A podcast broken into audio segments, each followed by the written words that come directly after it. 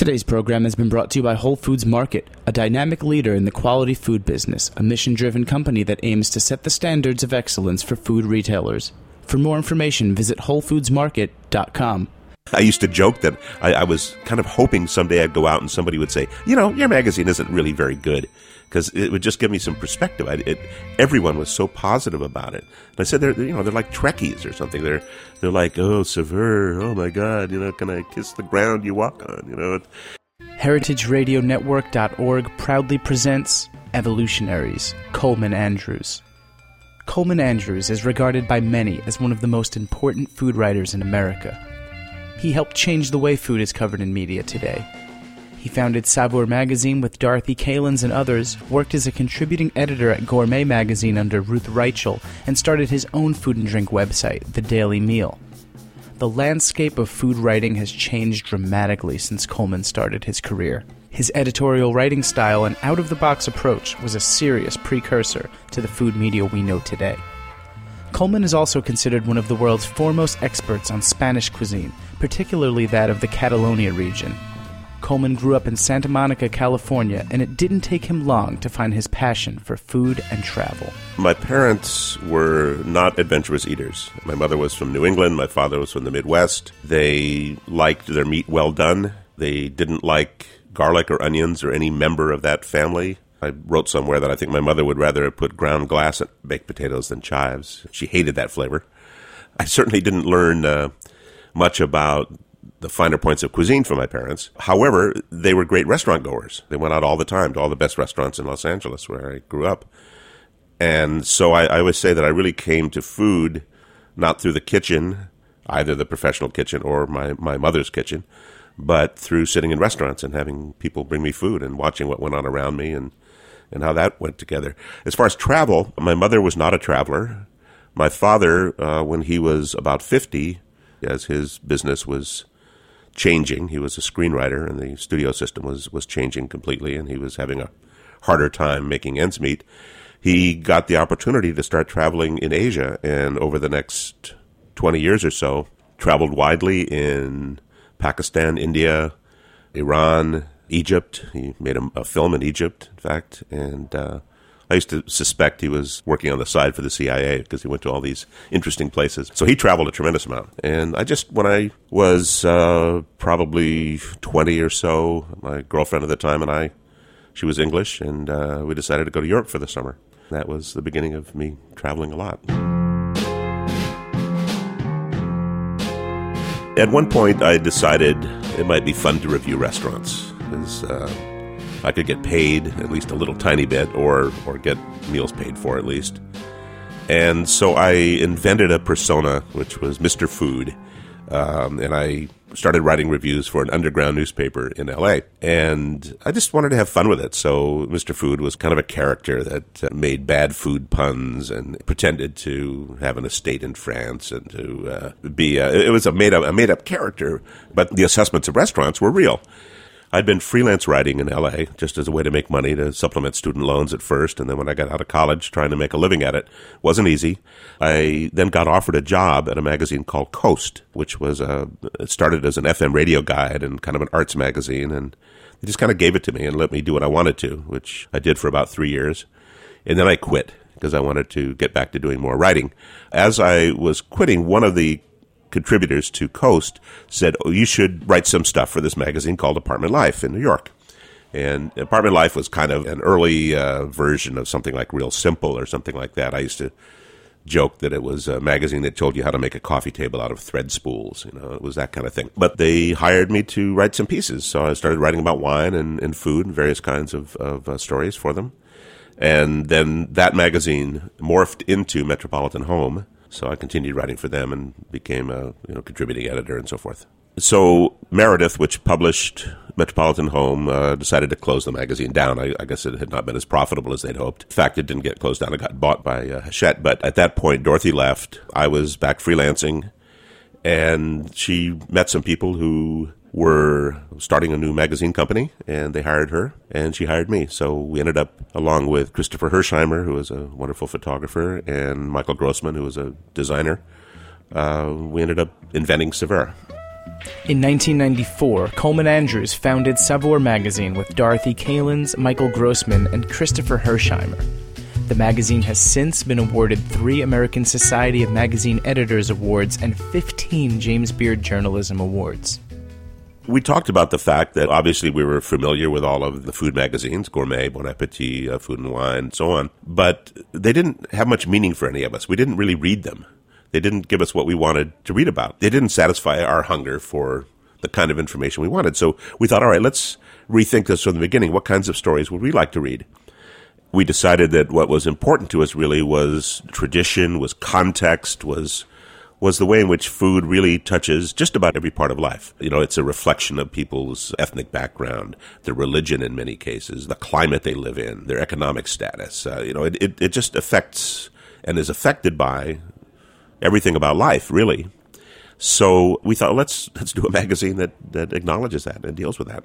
At one point, we said, you know, we might be doing too many articles about chefs' grandmas and not enough about the chefs themselves. But so we occasionally we did things about chefs, but but only people that really seemed to be connected in various important ways. It seemed to be representative of some larger truth or larger importance in the in the world of food. We did a lot about the real, the authenticity, uh, as far as we could. It's a tricky term to define, but we decided if we were going to write about paella or chili con carne or something like that.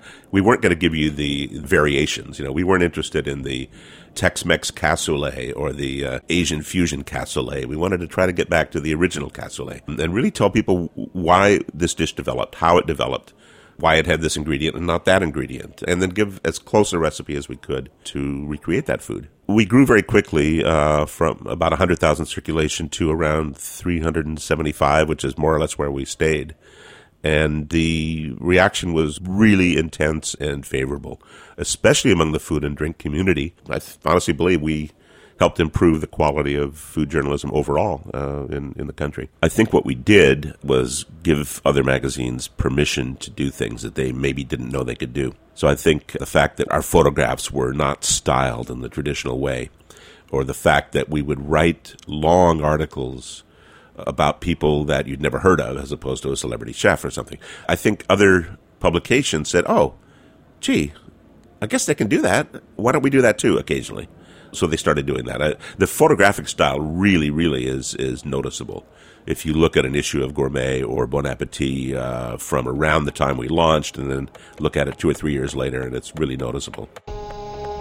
Colman Andrews enjoyed a very successful run as editor in chief of Saveur from 2001 to 2006, and then resigned, paving the way for his next move, which would be restaurant columnist at Gourmet magazine. At the time, Colman's close friend, Ruth Reichl, was editor in chief of Gourmet, which made the move a natural fit. So I had been uh, at Saveur from the time we founded it for a dozen years, and it had gone through many changes, most significantly a change of ownership. It was bought by someone that I didn't get along with at all, uh, that I did not think was smart about the business, the business of Saveur. He's smart about other businesses, other aspects of the business. And I didn't trust him. I didn't want to work with him. I stuck it out for quite a while. And then uh, what I, I always said, well, I, you know, I, I don't like him, but at least he doesn't touch editorial and then he started touching editorial, and I said, know, I don't need this. And and uh, his wife was, uh, I guess, a self-styled foodie, quote unquote, and she wanted to get involved, and she'd get involved, and she she'd edit stuff under the Saveur name, uh, like separate publications, and and it would just be uh, such a low level that I said, you know, I've spent years and years uh, refining what I know and my craft and my knowledge, and I don't want my name associated with something that is on this level. So I resigned, moved right over into. I talked to Ruth about it, and she said, "Well, I can't bring you on as a staff member, but I'll give you a, a writing contract uh, for." And it was a very, very generous writing contract, and it really netted me almost as much as uh, as I'd made as an editor at Saveur and that was fine until the magazine folded, probably because Ruth was giving out generous writing contracts. I don't know.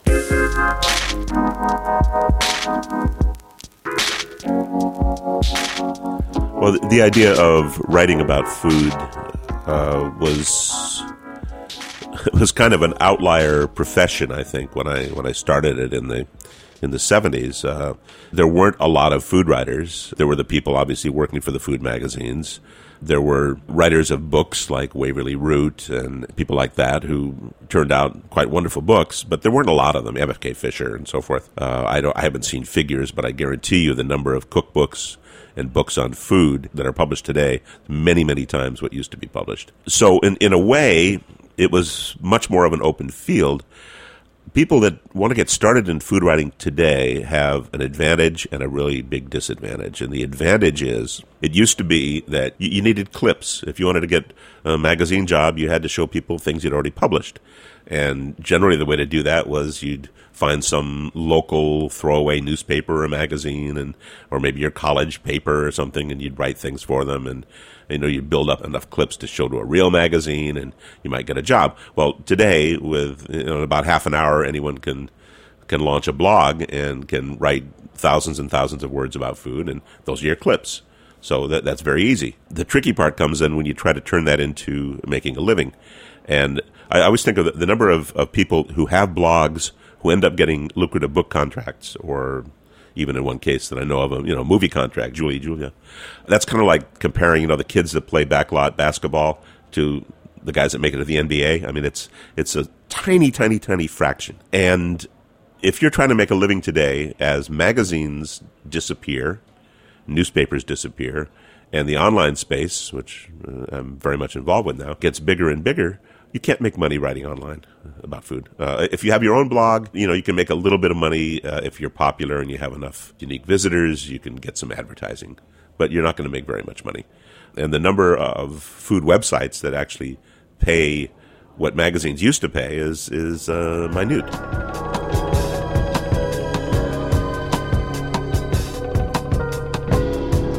Restaurants have changed tremendously since I started doing this many years ago. Maybe the biggest shift has been that restaurants were never about chefs, they were about the restaurateurs. The personality, the style, the kind of food was dictated by the people that owned the restaurants. You didn't know any chef's name. I mean, nobody could name a chef at their favorite restaurant unless they'd hired the guy to come and cater a party for them, maybe. And there'd be no reason for you to know the chef.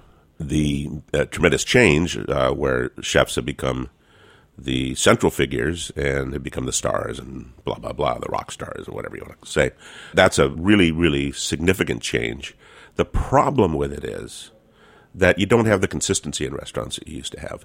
When you had the person that owns the restaurant and I, I know there are chef owners but even chef owners in many many cases are not majority owners and they tend to leave. So you go to a restaurant, you think it's really good. Let's say it has a famous name attached. Well, it turns out they didn't really have a big piece, and six months later they're doing something else, and they had a fight with their partner, and maybe the sous chef can take over, and maybe he can't. Or you have a situation where you have a newly minted star chef who has probably very little experience except on TV, who in some cases may be very good and know how to handle the situation, in some cases not. So you don't have the consistency at all. When when you had, uh, I mean, when I was growing up, the famous restaurants in L.A. were Chasen's, run by Maude and Dave Chasen, and Romanoff's, run by Mike Romanoff, and places like that. And and those people were always there, and you knew that whatever they wanted, they'd get. And you know, the chef didn't have anywhere near the creativity or the chance to express his or her own ideas. But for the diner, it was a lot more consistent. It was dependable. Now, do people want that today? Maybe not. I think they do, at least a lot of times. I think there's times when you just want to go someplace and have something that you know is going to be the same. You had it last time, you know, three weeks ago or three months ago, and you want it again. And, you know, I mean, people tend to come back to places for things that they like. And so it's nice when they're still there, which, which they may not be. The other great change, and I think it's impossible to underestimate the importance of Chez Panisse in the American food landscape, and also to an extent of Spago to California restaurants, and I am a Californian, but most of the new American restaurants, young American restaurants, contemporary American restaurants in this country, if not all of them, would not exist if Panisse or someone like them hadn't done what they did. And the most radical thing that that restaurant did was say, we're going to write a menu based on what's available, what's in season, what we can get from the suppliers, what's at its peak. Restaurants simply did not do that. The menus were printed up. It might occasionally be out of something, but generally, if they had escargot, you'd get escargot, whether they were fresh or frozen or canned. You know, if they had filet of sole, same thing. Could be frozen, it could have been in a block of ice for three months, but it was filet of sole, and you expected it. You know, and the idea that you'd say, well, we don't have filet of sole, but we've got bluefish, or we've got petrale in California, or something like that, a lesser fish. But hey, it just came out of the water, you know, uh, eight hours ago. I mean, that was like, absolutely revolutionary.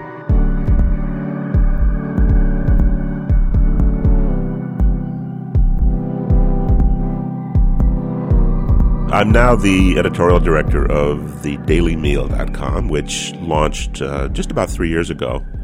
And we use uh, a tremendous number of, of freelance writers. I mean, we have a solid editorial staff that, that writes a lot of the uh, content, but we use many, many freelancers. And we're able to pay very little and, and very seldom because the the volume of content is is so great. So, what do we offer instead? Well, people used to want to be writers. Now, a lot of writers want to be brands. They want to have a name, they want to have something they can do something else with.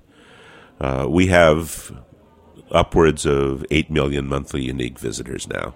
That means an awful lot of eyeballs. If you write for us, an awful lot of people see you.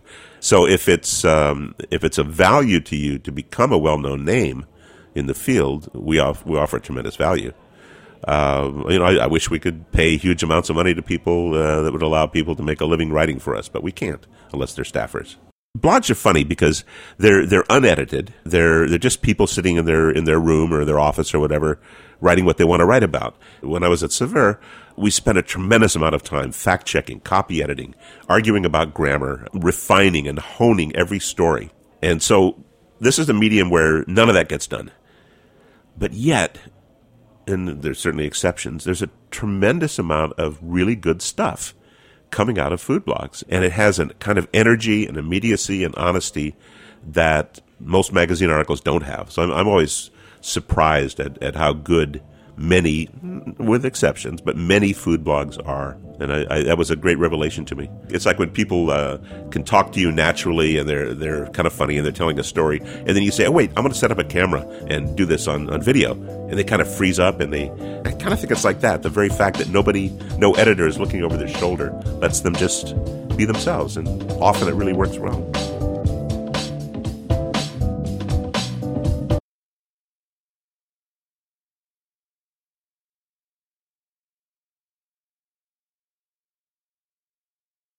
You know there, there's so much out there now. There's so so many things you can read and and watch and and uh, and experience uh, around food and drink.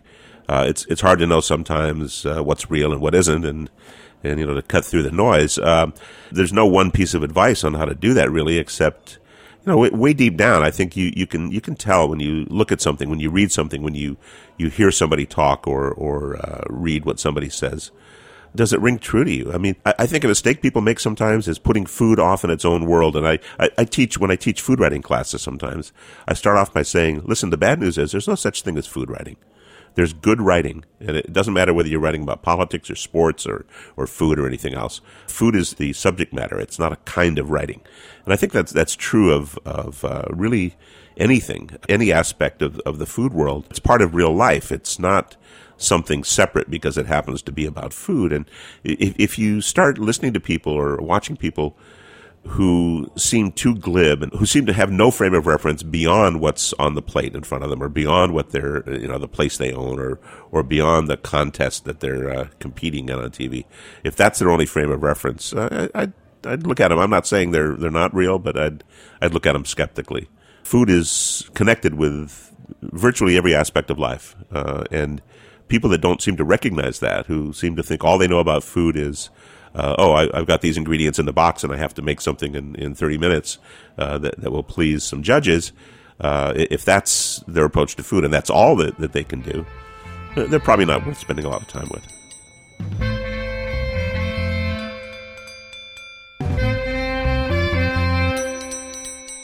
I mean, I don't know if, if I've had uh, a significant impact on the on the world of, of food or food journalism. I think the things that I'm proudest of are having co-founded this magazine, Saveur, that really did change uh, a lot of things.